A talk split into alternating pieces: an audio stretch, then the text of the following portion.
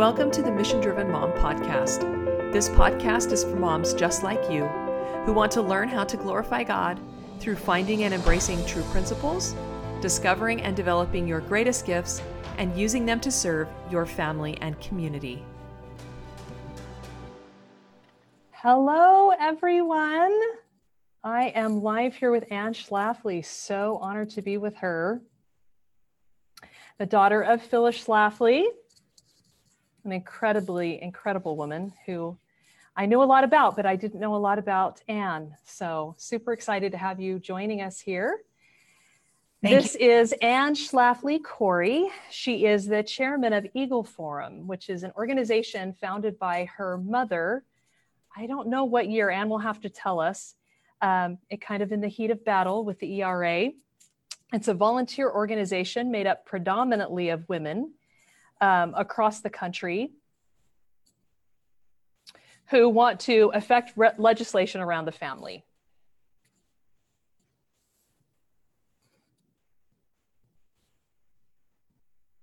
All right, Anne.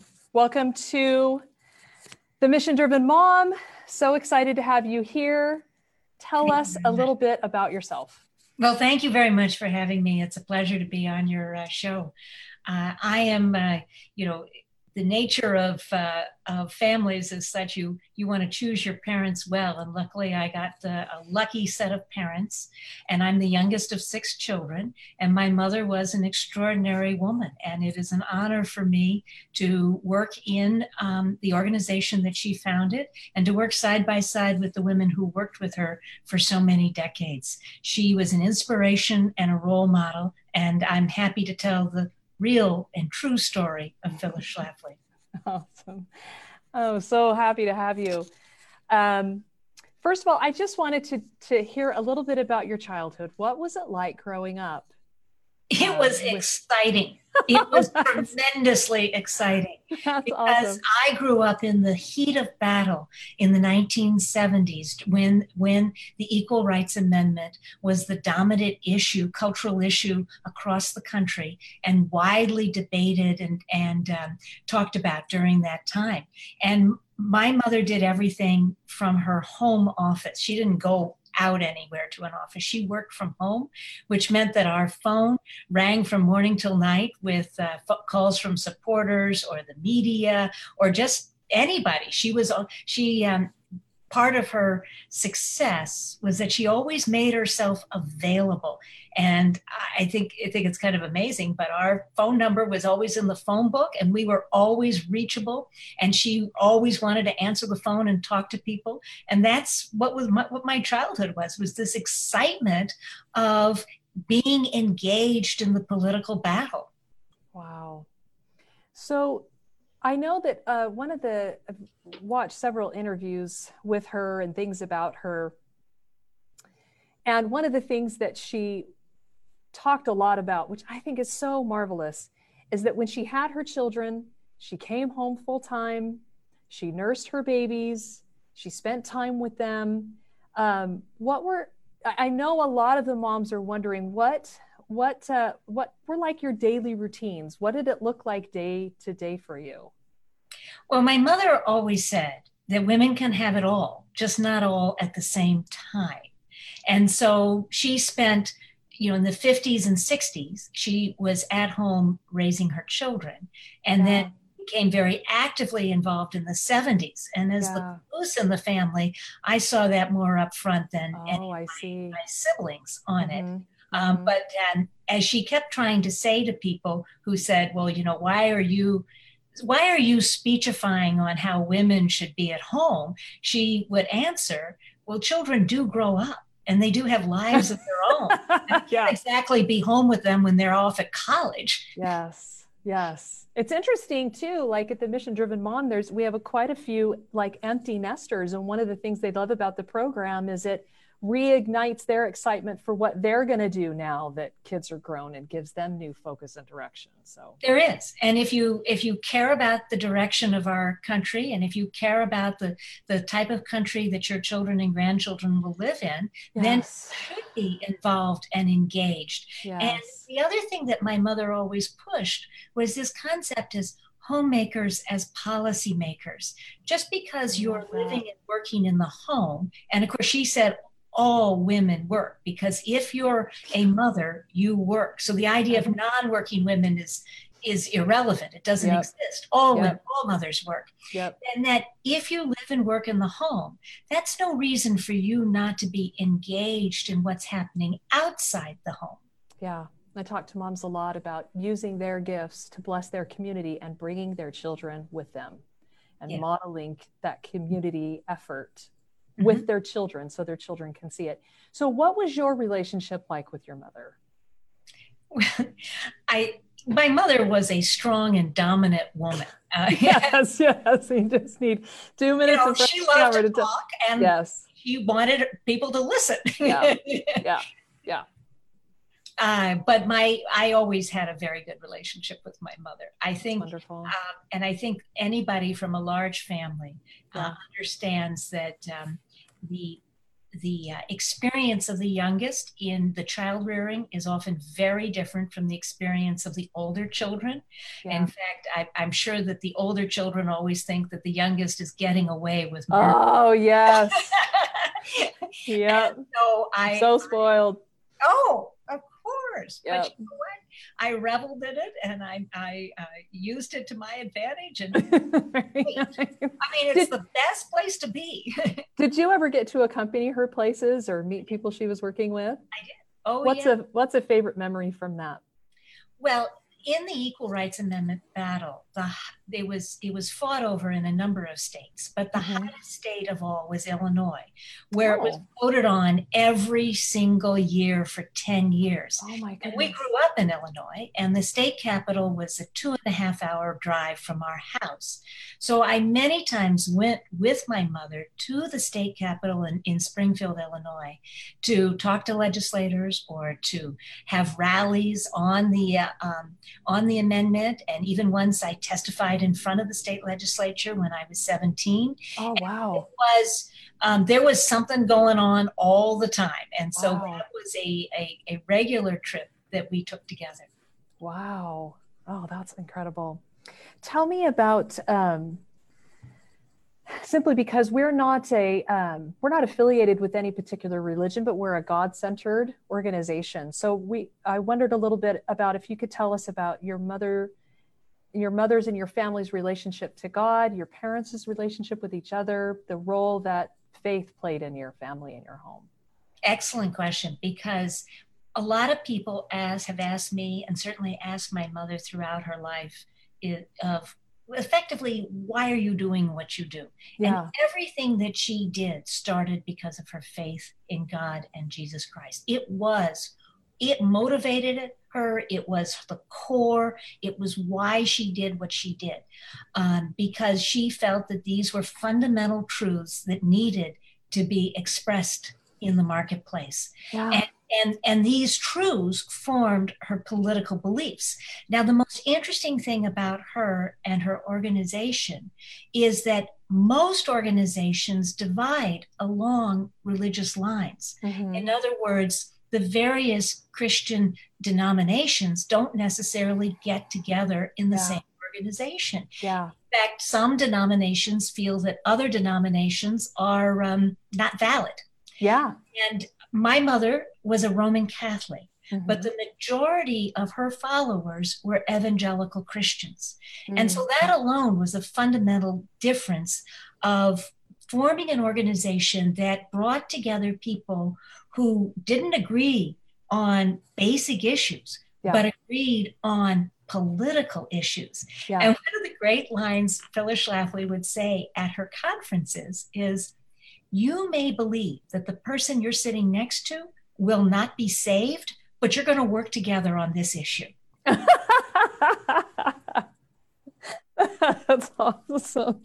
That is awesome. Um, I had another question. I would love for you to tell us for just a minute about her um, her education. We talk. We're an educational organization. We talk a lot about the importance of self education, especially in classics and great works, how they elevate us. Um, how did she discover what her gifts were, and decide where she wanted to head educationally, and what her education and and kind of preparation for this life's work how did that happen? She believed firmly and strongly that women should and ought to be educated, and she mm-hmm. pushed education throughout her life. She was the daughter of a librarian who had an advanced degree. Um, I, I, think even her grandmother had a college degree. She believed in, she came from a family that believed in educating women. Mm-hmm. Uh, and there was never a doubt that she would be uh, well educated. Mm-hmm. So uh, when she, but she did not come from um, any kind of financial security. Mm-hmm. And so when she went to college, she had to work her way through college. Uh, and oh, wow. she worked a full time uh, manual labor job uh, it, to, to get her college degree. Uh, she worked as a, as a um, testing ammunition in a small. Oh my goodness! Wow. World War II. Wow.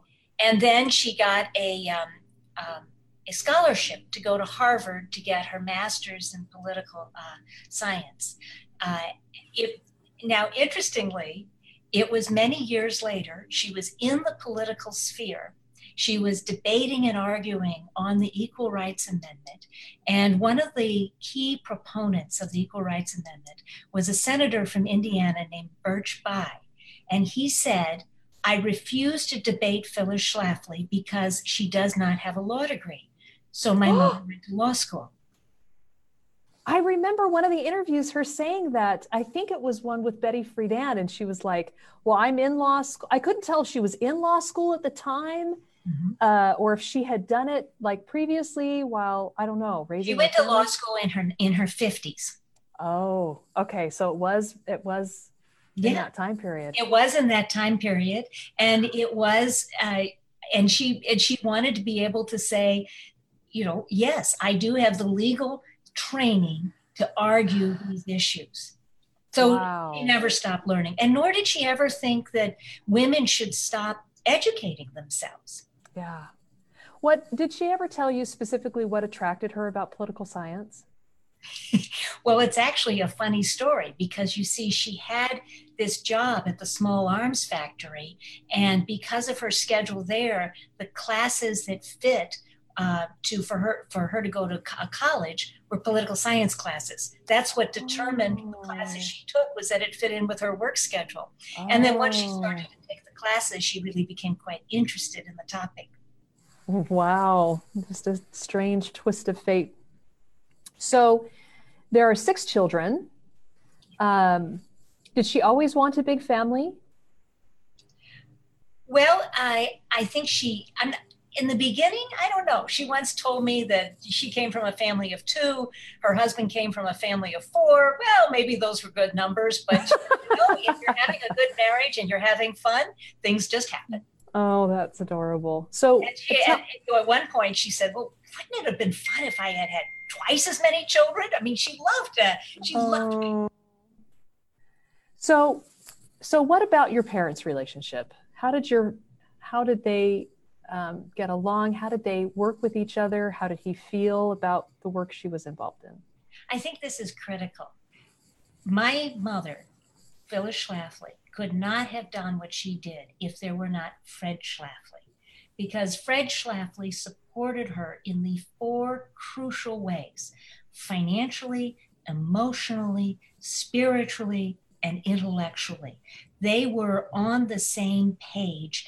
And you know, she took a lot of slings and arrows oh, yeah. getting out into the public.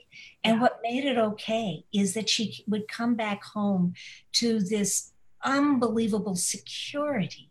That, that kind of security that a good marriage can give, where you know it doesn't matter what happens in the world because you are safe with your husband. That's so beautiful. One of the things, Anne, honestly, I was watching the trailer for the miniseries. And there's that moment, I don't know, maybe two thirds in, where she comes in and there's a like a fight between them, and he's like, "What are and what are you doing?" And this is, you know, I don't know, I can't remember exactly. Kind of attacks her, you know. And I thought, I'm asking Anne about that specifically because I bet that's not what went on. It's important to remember that the show that FX and Hulu are putting on uh, later on this month is fictional. They have made it up. and know that no scene of like that ever happened between my parents. They are trying to make it into a contentious marriage and to um, I get the impression they all they almost want to make it in that it was a Pygmalion that that um, kind of situation. Mm-hmm. Fred, you know, pushed Phyllis out to mm-hmm. do these things out there. Yeah, and nothing could be further from the truth. They in they were very much in agreement um, in on all issues, mm-hmm. and they loved debating and talking about the issues with mm-hmm. each other. They Fred was never more um, happy than when his buttons would burst when she would be on the national media proclaiming the views because he was always so proud of her. Mm-hmm. You know, we were in a, um, we grew up in a small town in Illinois. Mm-hmm. And so the local newspaper, uh, you know, they never, when she was in the news, they mm-hmm. never said Schlafly or Phyllis Schlafly. They always just said Phyllis because everybody knew who she was talking about. and because of that, in our small town, my father, who was who was a lawyer, prominent lawyer in the town, he was always known as Mr. Phyllis. But it didn't uh-huh. bother him in the bit. He thought it was great. Well, that's adorable. Um, you know, it just made me think too, that was probably a really important and helpful training ground for her to have those debates with him and to talk them through with a man so intelligent and so well prepared to understand it for himself which armed her. And it is a fight that really only a woman could have fought. It was a woman's battle. And there, you know, was a hundred times more powerful for her to be on the stage next to women, saying, yes. this is what women want and this is what they believe. And and and I represent a large part of the population that you're ignoring. That's exactly right. And that's why she, her message resonated is yeah. because she represented women who had been silent and hadn't talked about these issues, and that the um, elite women who were pushing the Equal Rights Amendment they tend to dismiss and discount their views and their life choices. Yeah. I remember watching a, a documentary on the feminist movement and of course the the feminine the feminine mystique and and the I can't remember the formal name that they called it, but basically the book clubs that formed and and, and women reading and discussing this. And it's so fascinating because it's portrayed as if it just permeated every home and every woman in America read that book and identified with every sentence and knew that it was absolutely true that they'd always felt that way. And it was, it's really um, all the other women that Phyllis was representing are just dismissed in those discussions, you know, as if as if there weren't anyone that read it and felt uncomfortable or didn't agree, you know. What Betty Friedan, who is the author of The Feminine Mystique and the godmother of the feminist yeah. uh, yes. revolution, yeah. what she described home as a comfortable concentration camp. And I think for those of us who have a home, maintain a home, try to build a loving home, concentration camp is not what it is. It's a sanctuary. Yeah. Yeah, absolutely. So let's get into the the ERA portion of it. So she's, I know that um, she had even run for office before she started having children, but wasn't elected, and they they well, started. Well, she she she ran for Congress twice in 1972 and 1970. We live in Southern oh, Illinois. that was after. Okay. Which was I, a heavily Democratic area. Right. Ran as a Republican, and right. uh, I think um, I think both uh, political runs were long shots. Yeah, yeah.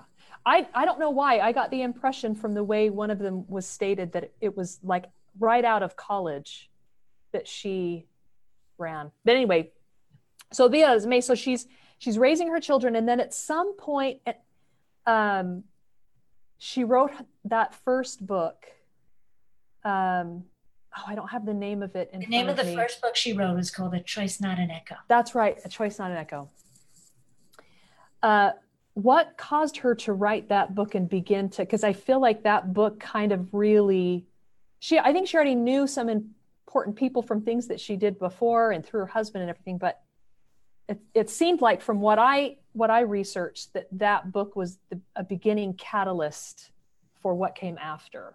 it made a name for herself. Uh. And what happened was is that she had been active in Republican Party circles, and okay. she had worked for the Republican women's organizations, mm-hmm. uh, and um, and because of that, she was giving speeches and going to events uh, for uh, Republican women, who of course are you know really the worker bees of the of party politics. They're the ones who stuff the envelopes and knock on the doors and and try to get candidates elected. And she was quite actively involved in that.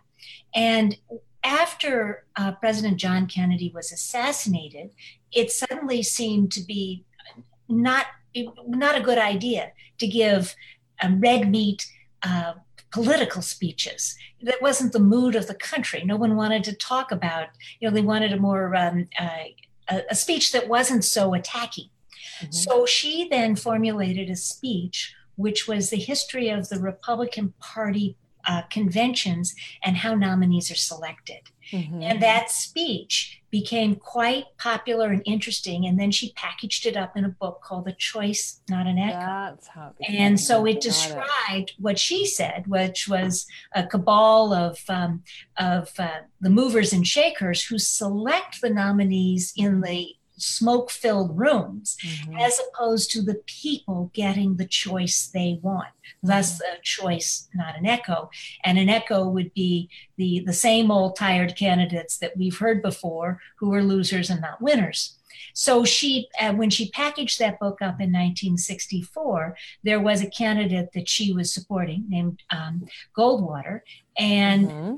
well, that's right i remember that in that the mm-hmm. book sold heavily mm-hmm. uh, and um, was considered quite influential in some of the primaries going for choosing Goldwater over Rockefeller. Mm-hmm. Awesome. And then I remember there was something about um, someone approached her, I can't remember her name, to help him write books on like military strategy or something yes. like that. How, why did why did he approach her? How did that come about? Well, in, in the 1950s, the crucial issue facing the United States of America was the threat of communism right. and the interest of the Soviet Union in expanding its its dominion. Right. And she be, and she and my father really fought very heavily against communism, and they they fought against communism from a religious and faith based uh, opposition mm-hmm. that communism was godless and mm-hmm. communism did not allow for mm-hmm. faith. Mm-hmm. Or you know, if you believed in communism, you couldn't believe in anything else. Exactly. So she um, she because of her uh, fight against communism, she became interested in the military defenses of the United States in a, in in the efforts to repel such an attack if it were ever to happen. And so she became quite um, well versed in military issues concerning the U.S. Armed Forces. Right. So, so this uh, retired admiral um, joined uh, with her, and they co-authored, I think, five or six books on the military in yeah. the United States in the late 60s and early 70s, including an 800-page book on what the Secretary of State at the time, Henry Kissinger, had done, because she believed that Kissinger was gutting the military as opposed to protecting Americans. And, and it's interesting because her long-standing interest in military and the competency of our armed forces came together with her view of the family and opposition to the Equal Rights Amendment. Because oh. her most powerful argument was that ERA would force yeah. the uh, draft of yeah. drafting of women and yeah. force putting women on the combat front lines. So it does two things. It it hurt, harms women, mm-hmm. harms young, harms the mothers who have to leave their babies and go mm-hmm. off and fight wars. Mm-hmm. And it also harms the military effectiveness of our armed forces if we have to have women on the front lines. As she mm-hmm. liked to say, there's no army we're going to fight where they have women on the front lines. Yeah, yeah. Yeah, I've thought about that a lot in recent years as that's become more prevalent. And one of the things that I've also thought about, I'm sure she thought about this too, is uh, what it does to the men that are trying to fight side by side with those Absolutely. women because it is their nature to be protective and they're Yeah. not going to be able to Mhm. fight alongside a woman in the same way that they would a man. It's just contrary to Human nature. to human nature. Because it just is said- how they interact, and they just can't said- interact with women on the front the way that they can with men and, and with men, and it it it weakens their position to do what they need to do in battle for sure. no question. Yeah. Uh, and you know, she always felt that feminism would um, seek to redefine human nature and reorder human nature, and ultimately, you, you cannot redefine the biological differences between men and women. Yeah. Yep, absolutely. So, give us then a little bit of a timeline. Um, she's written a, a Choice, Not an Echo. She's worked on uh, military tactics. She's fighting communism. And and and somewhere in, in all of this, we've got the Phyllis Schlafly report, Eagle Forum, and, and the fight for the ERA. So, how does that what's that timeline look like and how did she get to to the point where she was actively fighting the equal rights amendment The Equal Rights Amendment um, was introduced and passed in 1972 uh, Mhm. by both the House and the Senate. And the way constitutional amendments work, they need a supermajority of Congress and a supermajority of the states in order to be put into the Constitution. uh-huh And in 1972, there was um, you know, at the cultural moment, there was just this um, steamroller of passing things to to open up and change, and equality was a was a buzzword at the time, and everybody wanted to get on board with the equality buzzword. Mhm. So it passed with with virtually no opposition, Congress, and then got sent out to the states Mhm. and and my mother you know wasn't paying attention to it and somebody i think she she tells me the story that somebody called her up and said just read up about it trust me you'll be opposed to it so she, it. she started Uh-huh. to realize the implications and then she built up you know to fight it now by the Mhm. time she started to lead in opposition to it it had already passed 30 states and it only needed 38 so she had her work cut out for her but what it is you know the, the thing is about if you say equality of rights who can be against that it's Yeah. you have to take the time to explain and educate and learn Yeah. about it to understand the harms of it because you know the, the gut reaction is to say yeah, yeah i'm for it but um but so it took a number of years to explain and say this is a bad deal for women so it slowed down, and then states started to rescind their uh, previous ratification of ERA. So by the time 1979 rolled around, which was the expiration, uh, ERA only had th- they got 35 states to ratify and 5 states that had rescinded. so at, at what point in that did she become really active in the fight like was, was some of that rescinding happening because of her Yes, work she was pushing the rescissions. Absolutely. Okay. She got she she would get um, women uh, motivated in the states to lobby their state legislators, and Mhm. uh, she was very proud of the states that rescinded. They were it, that happened because of the of the work of her volunteer eagles in those states. So did she? So the Eagle Forum was originally founded specifically to to rally forces to work against the Equal Rights Amendment. Well, in 1972, the um, there was just this loose um, organization, not really an organization, loose group called Stop ERA, and then in by 1974, they she and her Eagles realized that they needed to formalize the structure of the organization to have something that can not only fight ERA but be engaged on all the issues that Yeah. were affecting of the day. Yeah. So Eagle Forum was legally incorporated in 1975. Got it. I I remember. Um, oh, I wish I would have written it down, but um, she said in one in one video that I watched with her that um, the reason the reason that it's called Eagles Forum is based on a verse in Isaiah. Yes. I think I can't remember. As, as eagles, That's right. and they shall not be weary, they shall not faint. Yes. Oh, yeah, I remember when she said that. It was it was just so beautiful. So, tell, I know that I know that many of our moms are are um, interested in better understanding. And we have watched a couple videos in the group throughout the week, and we've been chatting, and they've been posting questions. But um, what were some of the specifics that she was? We know that we know that she was was clarifying that it would very well put women on the front. So, what were some of the other reasons that she felt that the Equal Rights Amendment was so harmful to women? Well, equal the Equal Rights Amendment does not put women in the Constitution; it puts sex in the Constitution, and sex has a lot of different definitions, and and because ERA does not recognize any distinction or have any exceptions on account of sex, mm-hmm. it would make sex interchangeable in every situation. Men and women would be interchangeable in every, every situation. Mm-hmm. And of mm-hmm. course, as we know today, sex has a lot of other definitions than people were talking about in the 1970s. Mm-hmm. I think mm-hmm. there are things today that would have been unimaginable in the 1970s. Mm-hmm. But it's um, it's important to remember that in 1973, the Supreme Court ruled in Roe v. Wade on abortion.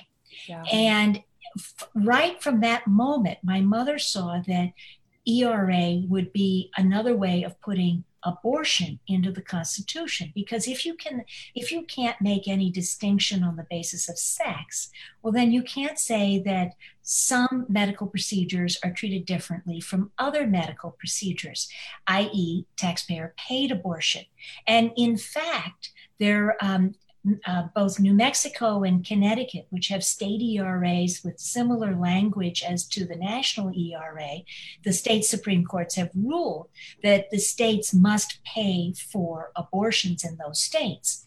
So, so you get um, you get these kinds of uh, other issues that you might call them, whether they're the intended or unintended consequences mm-hmm. of the proponents. Mm-hmm. They they weren't talked about as important issues until my mother brought them up because yeah. ERA was attempted to be sold as this feel good uh, amendment that women would feel that they were now represented in the Constitution, which is not the case, but it would have tremendous harms to women because because then there that the and I think there's something like 800 different laws that make a distinction on the basis of women and men that that are done for good biological and protection reasons for women, like workplace accommodation for pregnant women.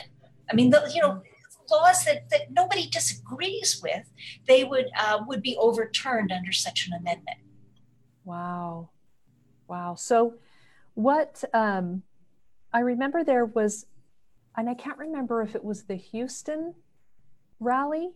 Yes, in 1997. Um, it, it, seems like that's the one that she talked specifically about um, praying that she could get a thousand women there.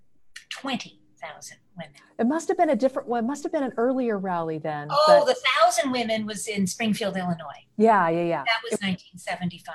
It was an early one. That's right. And she prayed specifically to get a thousand people there because she felt that that would um, build excitement and support momentum. and and momentum and help help the outsiders see how serious the movement was and how you know well populated it was already and i think it's important to realize that my mother never held any position in government or in uh, that's true or in a, or, or you know yeah in any kind of business. She never held a position. She she lives in a small town in the middle of the country in flyover land. And her opposition in 1975 were um, three presidents, all the media, both the Republican and the Democratic Party platforms were fully in favor of the Equal Rights Amendment. And it was seen as a fait accompli that this is what should be done.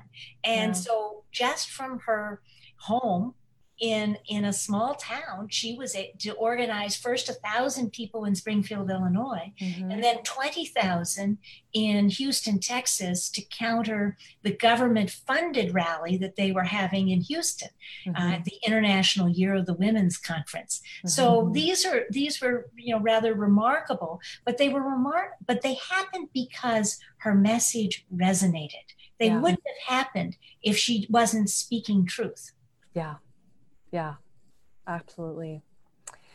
Uh, did your did did your mother ever tell you what she um, was most proud of or felt was the most important contribution she'd made? Her six children. Mm. I remember her um, talking about one of the things I just absolutely loved that she said in one interview was that nothing she ever accomplished outside her home basically was as marvelous as what she accomplished in it and that it was no more glorious or joyful to lead rallies than it was to bathe her children. Yes. And uh, oh that was just so beautiful. Because if you if you realize she did the rallies outside because of her interest in her yeah. children's lives. Yeah. Yeah so one of the things and and maybe you have more to say i'm not sure but i would love for you to just tell us some things that you that you know about mrs america that you feel are being portrayed wrongly that we should look out for so um, this is a fictional drama uh, that's mm-hmm. put together starring cate blanchett who is an, an accomplished actress as my mother she gets the hair and the makeup and the clothing right she looks mm-hmm. good I yeah. she did look a lot like her actually when I was watching the trailer. But what she misses, she doesn't have the warmth. She plays her cold, cruel, yeah. calculating. And that misses the whole thing because you cannot be an inspirational role model if you are cold, cruel, and calculating. Um, and she was a role model and an inspiration and a leader of women. Yeah. Women followed her, women were devoted to her. Yeah. But the way she uh, is portrayed in this fictional drama, and they do have a message and agenda. The writers and producers have said they disagreed uh, with what her work was, and they want to do this in order so they can show her and paint her as some kind of of monster and that mm-hmm. we made this terrible mistake in the 1970s and we need to we need to rectify it i mean that is their purpose in this show uh, and so, to that end, you know, she's portrayed as all on one side, and then you have all these interesting other people, women on the other side, who who are trying to battle her. Uh, so I'm afraid that some of the liberties that they're taking, uh, and and the problem is with Hollywood is that you know when their work lasts forever. So I can, you know, because it'll it'll always be there and always accessible to people, and people won't all, you know, understand to go to the truth. But they they miss getting it why she was successful. Because if they misinterpret um, the beauty of her marriage or the strength of her convictions or the devotedness of of her eagle volunteer women well then they misunderstanding why she was successful. Yeah. Yeah. So important.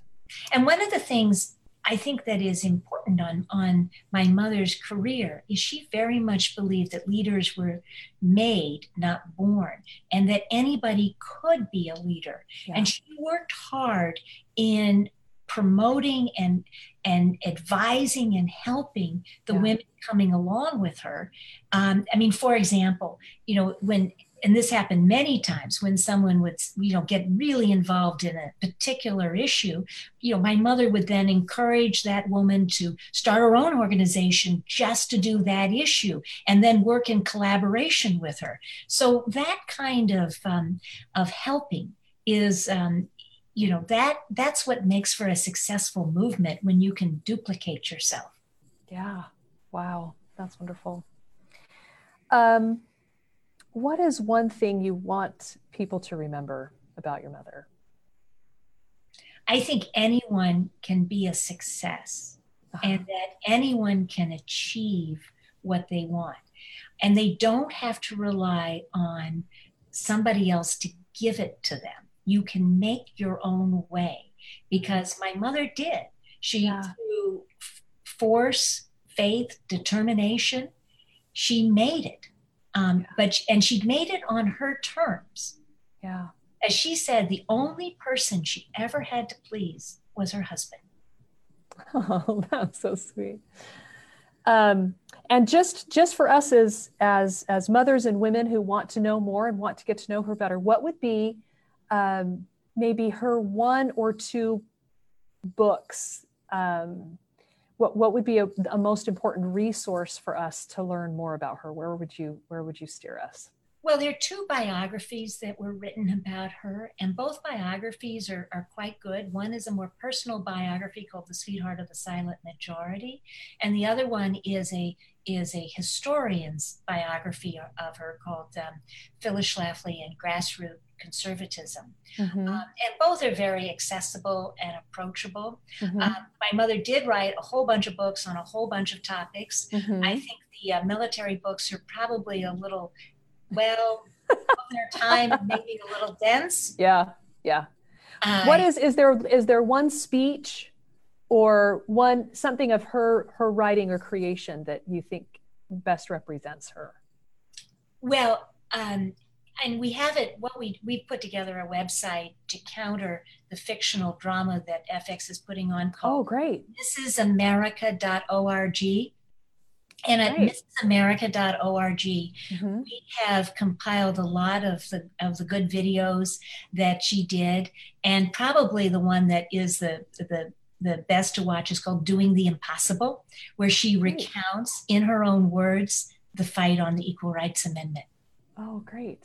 Okay, perfect. I'm excited about that. If you have a few more minutes, we do have a few questions. oh, I love questions. Okay. All right. I wrote a few down that came in earlier. And if you have time, we'll see the chat has just been going crazy. They're all chatting like crazy with each other. Um, I know you probably can't see it, but there's just a lot of wonderful, flattering things about you and about her. Um, so this is this is a question that came in from Sarah. She said, "Do you think that as a child, um, all of your all of the time that your mother was investing into her political activism was taking away time with you?"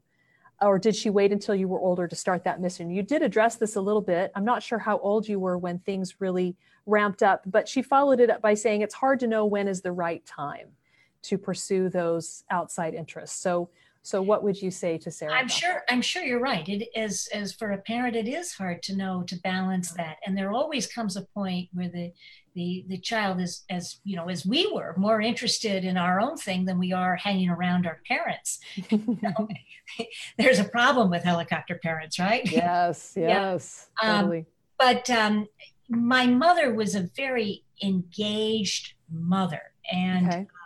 and there was no question that she um, you know paid a lot of attention to uh, uh, her children yeah. And, um, you know, I certainly remember at one point, and maybe it was about eighth grade, uh, when, uh, you know, she wanted to help me with my homework. And um, she, I think the help was a little bit too much. And I ended up getting an A on the piece. And I thought to myself, you know, I don't feel, but I don't feel any sense of accomplishment yes. for myself. Yes. And so I, I tried to, I, I, I don't think I, I, made sure she never helped me again because yeah doesn't seem right for, yeah. for, for, that. Uh, yeah. And I think there's a point where you have to become your own person and out there. Now, yeah. the ERA fight uh, went on from, um, I guess, started when I was about eight and then mm. went to um, 18. So that was the, the range of the 10 year battle on it. Yeah. And so, as I said, um, I was there answering the phone and mm-hmm. uh, part of it, but um, I was also in school. Do you, Anne, did you feel at the time like she communicated well with you why it was important? Did you have a sense of, of the importance of her work? Did that help you to, to support her? Yes, because my mother was a talker and my mother talked all the time. So mm-hmm. you were never in doubt of what she was thinking, feeling, believing at any given time. She talked it. And yeah one of the rules that she always had in our family was the family dinner at six o'clock every night, no yeah. matter what. We sat down for dinner at six o'clock and we talked. Wow. Oh, that's awesome. Um, Sandy had a question uh, about, and and and maybe this is for the time with the ERA, but also for today. She says, What alternatives were there to create our equality for women? Did the feminist movement help or harm single mothers? Well, I think there were have always been alternatives, and the problem with the feminist movement is creating a culture that you are a victim and oppressed and it's a mindset and that's what my mother fought against is to say mm. Optimistic and you can achieve more mm-hmm. rather than claiming victimhood in the mid 1960s there were a number of laws passed that were quite beneficial to the advancement of women including for instance equal pay of e- for equal work act yeah. of 1963 that's oh, how wow. long been around. Wow. So, so in the 1970s, when this argument came up of ERA, mm-hmm. my mother kept asking, well, what benefits would it give? And yeah. it actually give any new benefits that yeah. women didn't already have or already achieve. Yeah. So there's no, um, you know, benefit out there for it. Yeah. Oh, great. Um, Carolina said, I was a feminist before embracing Christianity, and then I felt I didn't need it. Basically, I, I shortened up her question, it was a little longer, but basically because the issues were handled in her faith. She felt that Christianity managed some of the equality of the sexes better. But she said, How did your mother's Christian faith influence her involvement in the opposition of the ERA? You've said a little bit about this if, if you have anything else to add. Well, her faith was very crucial uh, to it, and and her faith that men and women were inherently biologically different with yeah. different goals because yeah. women have babies and men don't, and women want to nurture their babies, and women want uh, protection and security for their babies. Um, all of those played a, uh, an, a role into saying this is why men and women are not interchangeable in every situation. Mm-hmm. Yeah. Um, here's another one. This is from Nina. She says, I believe in some of the positive things that the feminist movement has brought about, but I believe it's been twisted and distorted. How do we join the movement today and stand up for human rights and women's rights without getting caught up in the twisted and corrupt parts of the movement? Well, I guess we have to go back to the question of is the feminist movement a positive or a negative in our lives? Yeah. And um, the um, and if you look at the movement of the 1970s, it was a negative movement for most women. And the the famous line from the 1970s, it was actually often ascribed to Gloria Steinem, but um, I she, I heard her speak once that she didn't actually originate it. But the line was, "A woman needs a man like a fish needs a bicycle," and I think telling and pushing women that men are irrelevant in their lives mm-hmm. Hurts a lot of us who not only want to get married, we yeah. want we are married, yes. we we enjoy our successful marriage, and being married is a huge part of our happiness in life. Yeah. And I think when you're all said and done at the end of your life, if you have had a happy, successful marriage, it's the most important accomplishment that you have because yeah. it provides so much satisfaction in your life. Yeah. And, and and the feminists of the 1970s effectively wanted to ban and erase men yeah. from women's lives. And that is, well, it's certainly not what I wanted. And I, and I think for a lot of women, getting married uh, to a wonderful man is is a goal that is desirable. Yeah. And you know, the corollary to that, um, a byproduct of that too, has been that then what gets communicated is that dads aren't important in children's lives. Mm-hmm. Right. And so then, then, you know, you try to erase the whole family and, and that steals well, joy from everyone. And we don't the, even meet each best, other's needs yeah, in that way. The best indicator of success for a child in, in, in such uh, areas as education yeah. intact family. Yeah. That they're more likely to graduate high school and graduate college if they come from an intact family. Yeah. Yep. All right. Do we have other questions? Do you have other questions for Anne before we finish up? I wrote down the ones that I had found in the group. I can scroll through here and see if there were some that came up earlier. I was paying really close attention. Um, in, you're right, Sarah. In the end, the ER, the Equal Rights Amendment was not ratified, so it was. Oh never yes, we ratified. should clarify. It failed ratification, Yes. and there and the reason that we're just talking about it today is because they're trying to bring it back. They pushed it through in a couple of states recently. It's it's not a legal thing. There now there's now litigation in in several states, which will have to be eventually decided by the Supreme Court. But you know, ultimately, when we amend our Constitution, it should be something that a supermajority of Americans want, not something just pushed through under the dark of night. Right. So you're saying this uh, show is part of that uh, media movement to to to It bring the Equal is. Rights Amendment. And the producers have said that that that is part of their purpose. Oh wow, they've even said that. Oh, Uh. Sarah, Sarah, wow, that's amazing. Sarah asked the question: How did the show come about, and who approved it? well, nobody approved it. I haven't seen the show. I've I've asked FX to to Yeah. I've, tried, I've I've attempted to contact them, the producers, and they have no interest in talking to me. They have no interest in learning the truth. They already they came to this subject matter with their minds already made up as to what the characters would be. Wow, that's crazy. All right, um, let me scroll back down here. Do you have any resources for slandering?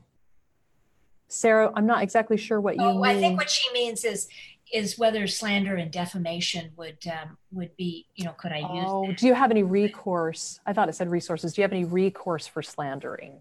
So, you know, unfortunately, when someone is dead, you can't defame a dead person. They're Yeah. dead. I have noticed over the years many times attacks and vicious attacks happen to people once they die because then the attackers know they can get away with it because there is no recourse uh, other than the history books to when when someone is attacked after they die. They can, they're not there to speak up for themselves. So that's why I am so pleased at the number of women who knew Phyllis are are speaking up to say this is the Phyllis I knew. So Yeah. on our website mrsamerica.org we have all kinds of testimonials from you know my friend Phyllis and the, the how Mhm. she helped me and who she was because that's the that's the pushback is to say they got it wrong they missed it it's her story is a great story Yeah. too bad they missed it Yeah. Yeah. Um, and it's it's interesting. I'll just tell the moms that are here with us. Um, next week, I was going to announce this uh, at the beginning of the week. Next week, we'll be back here talking to Gail Rizika, who's who I am so excited to interview. Uh, found out from Anne. I knew she knew Anne, but turns out that not only is she good friends with Anne, but was very close friends with Phyllis. So she may be able to give us a friend's perspective on Phyllis as well as telling us her story because she's definitely a mission-driven mom that we can oh yes learn for from and oh she's an amazing woman Mhm. so so we have the question who was kate millett Yes. Kate Millett was part of the feminist movement uh, in the early 70s. Uh, I'm trying to remember the name of the book that she wrote that got such a such a big publicity. But it her story, you should really read her sister's story. Her sister Oh. Mallory Millett, and that is on our website, mrsamerica.org. Oh, It's nice. Mallory Millett's story of her sister Kate, and it is fascinating uh, because Mallory draws the destruction of feminism through the life of her sister Kate. Is kate the one that was um, from england and lived alone later in life and i don't know if i have No, I think you're thinking of Germaine Greer. Kate Millett was actually, I think, from Minnesota. Oh, that's right. Um, okay, so they're asking for, and this came to my mind as well. You know, you were saying, you know, we don't we don't have legal recourse, but but what we can do is let the truth about Phyllis be told now and and move forward. So you have your your website. Um, this is Nicole asking. Um, let's see. Should oh oh no, it's further up. Anyway, they were they were asking what are some other resources that we could use to to educate friends and family and and other people that they know.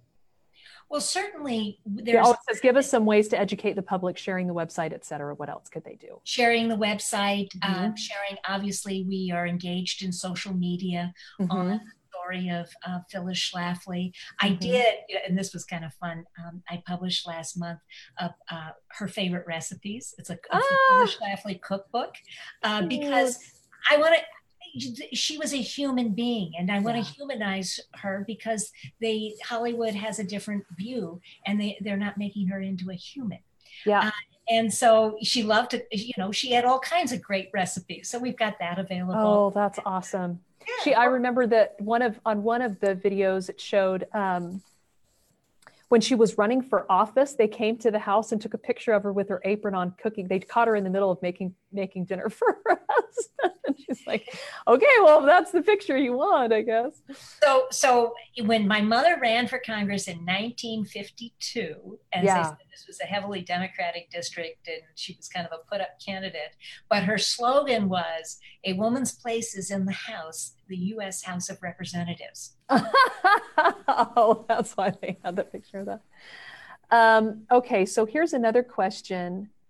Um, why the push and what rights are they miss- missing? I'm not sure I understand your question, Nicole. Why are they uh, pushing for ERA today? Oh, it says one of the pushes is the LGBTQ rights. One of the videos I watched of her made it sound as if they have all the rights they need basically and should not benefit from family rights. So I don't know if you have anything to say to family rights. I guess I'm not exactly sure what she's asking. Well, certainly because as I mentioned, the Equal Rights Amendment talks about sex. Yeah. Sex includes LGBTQ yeah. and who knows what else. Yeah. Okay. So this is Sarah. Could women have gotten the right to vote and the right to work after being married, the right to be other than secretary or school teacher without the feminist movement? Without yes, feminism? because they already had. I mean, there were. I mean, if if there were many successful women, women did things. Um, uh, you know, well before the feminist movement. It wasn't the feminist movement didn't need to do that. I, you know, my my grandmother was uh, uh, employed as a uh, librarian for the St. Louis Art Museum. Uh, you know, as I said, she had an advanced degree. You know, women were, if women wanted to achieve, they certainly could. Yeah, one of the one of the debates um, between Phyllis and and Betty, uh, she was talking about, you know, I'm in law school. Nothing bars women from getting any kind of education they want or having the career that they want, and that was one of her arguments. You know, mm-hmm. many of, of, of the the different ones that that were against the Equal Rights Amendment. And then um, Betty made a comment about, well, it's going to keep, you know, women. There are certain schools women can't get into, and and and Phyllis kept saying, "What school? Name me a school." And and she she wouldn't name one. And she kept pressing her to name a school, and and Betty, of course, had, had no recourse uh, for for what Phyllis was stating well, because clearly, factually, you know, it was in the 1970s. There were schools that were sex segregated. We don't right. sex segregated schools today, but there certainly were a lot more sex segregated schools in the 1970s. And mm-hmm. there were people who wanted to go to either all male or all female schools. Right. There are only a, a handful of those that exist today. Yeah. Again, the website has all kinds of resources for us. It does. And, and we haven't, you know, I, I want to follow up with the question that person someone asked of what can I do? Yes, great. Eagle Forum exists today and Eagle Forum is thriving. And I invite you to join because I think of us as a powerful member driven organization that does influence the policy. Yes, yes. Uh, yeah, Kim just asked, um, you might have joined us a little bit late, Kim. Uh, Anne is the chairman of Eagle Forum she's wondering if if any of your siblings help with any of that as well. And Eagle, and I'm the only uh, family member in Eagle Forum, uh, but I'm proud to work with women who worked with my mother. I mean, the two of our board members were with my mother when she founded the organization in 1970. Oh my heavens! And they've been there that long. Well, you know, grandmothers are pretty powerful people. Yeah, well, that's amazing. Um, let's see Are there publications they can subscribe to Yes. to be more informed? The Eagle What Forum. would, what would you Report. recommend? We have the Eagle Forum Report, which is Mhm. a monthly newsletter Mhm. uh, that that um, we mail out, and Mm-hmm. um, I think it's uh, I, I think it's great. Our issue this month is entitled um, "Who Owns Your Child's Face," and how the uh, big data are take are taking the pictures of children and exploiting them. Wow. Yeah, there's that form when you sign up in school to give permission for any pictures taken in school to be able out. to be used. Yeah, you can. It's yeah. it's difficult, but you should to protect. yeah, you child. should. Mhm. Um, let's see. Are there um let's see. Oh, there's so much activity. There's so many questions. Um, yes, Sarah, we'll we'll go back through and make a list of the biographies and the website and the publications that Anne has recommended for sure. And and you there we talk about them on our website, mrsamerica.org too. Oh, very nice. Yeah. And I think they also mean being more, being better educated. I mean, the school systems haven't done them any service. And that is something that at the Mission Driven Mom we do, we do work on as well. But I think they're wanting to, to have trusted resources to Yes. hear about, you know, political issues and to be informed and educated in a better Oh, way. So, yes, yeah. absolutely. Julie asked if there's any podcasts that you recommend. Uh, well, the Eagle Forum podcast. of Oh, is there one? Oh, there you go. we have a podcast called Engage with Eagle Forum. Uh-huh. Mhm. And, And, do you have how does that one work? Is that you speaking other people, s- guests? I have been on it, focus but it's actually um, done by um, two women who um, work in our Washington office. Mm-hmm. I, uh, um, Kristen Hasler and um, Tabitha Walter are Mm, the are the um, um, hosts of it, mhm. and they've interviewed a lot of very interesting people and taken on a lot of interesting uh, subjects. And of course, podcasts are having their moment in the sun right now. Oh, so seriously. Yeah, for sure. but it's called Engage with Eagle Forum. Engage with Eagle Forum. Yes. Um, is the feminist movement responsible for the fact that we can no longer have organizations that cater to one sex or the other? For example, the Boy Scouts, this organization used to cater to the needs of only boys. Well, I think there are a, a number of reasons that the Boy Scouts have had some troubles. Uh, and the Boy Scouts taking girls, well, the Girl Scouts immediately objected. And I think there was, um, was there litigation on that between the Boy Scouts and the Girl Scouts? I, Oh, uh, I I, enough about it's- that. I I think there are times if people want to be in an organization that is only men or only women or only boys or only girls, who are we to say you sh- you can't have I know. organization? I know. Absolutely. Well, I don't see any new questions, Anne. You've given us a lot of your time today. It is my pleasure to be. Oh, it was our pleasure to meet you and spend time with you. We'll definitely look into these resources and start subscribing and sharing out. I've been encouraging the moms to share out this event. Will uh, what's great about about um, about our group is it's shareable, so they can actually share out the event all over Facebook, and then we can share it out through podcast as well and share the resources. And, well, good. like that. and and Yeah. tag Eagle Forum so we can uh, follow along also. Oh, great! Yes, I will. We'll do that for sure. We'll put that in the in the comments. The moms are saying thank you that you've been Well, very gracious and they've learned a lot and they want me to tell you thank you for for being with us this afternoon. It It was was a a joy to meet you. I can see why Gail loves you so much. So Thank you so much, Audrey. thank you for being here. Have a wonderful day. Bye bye.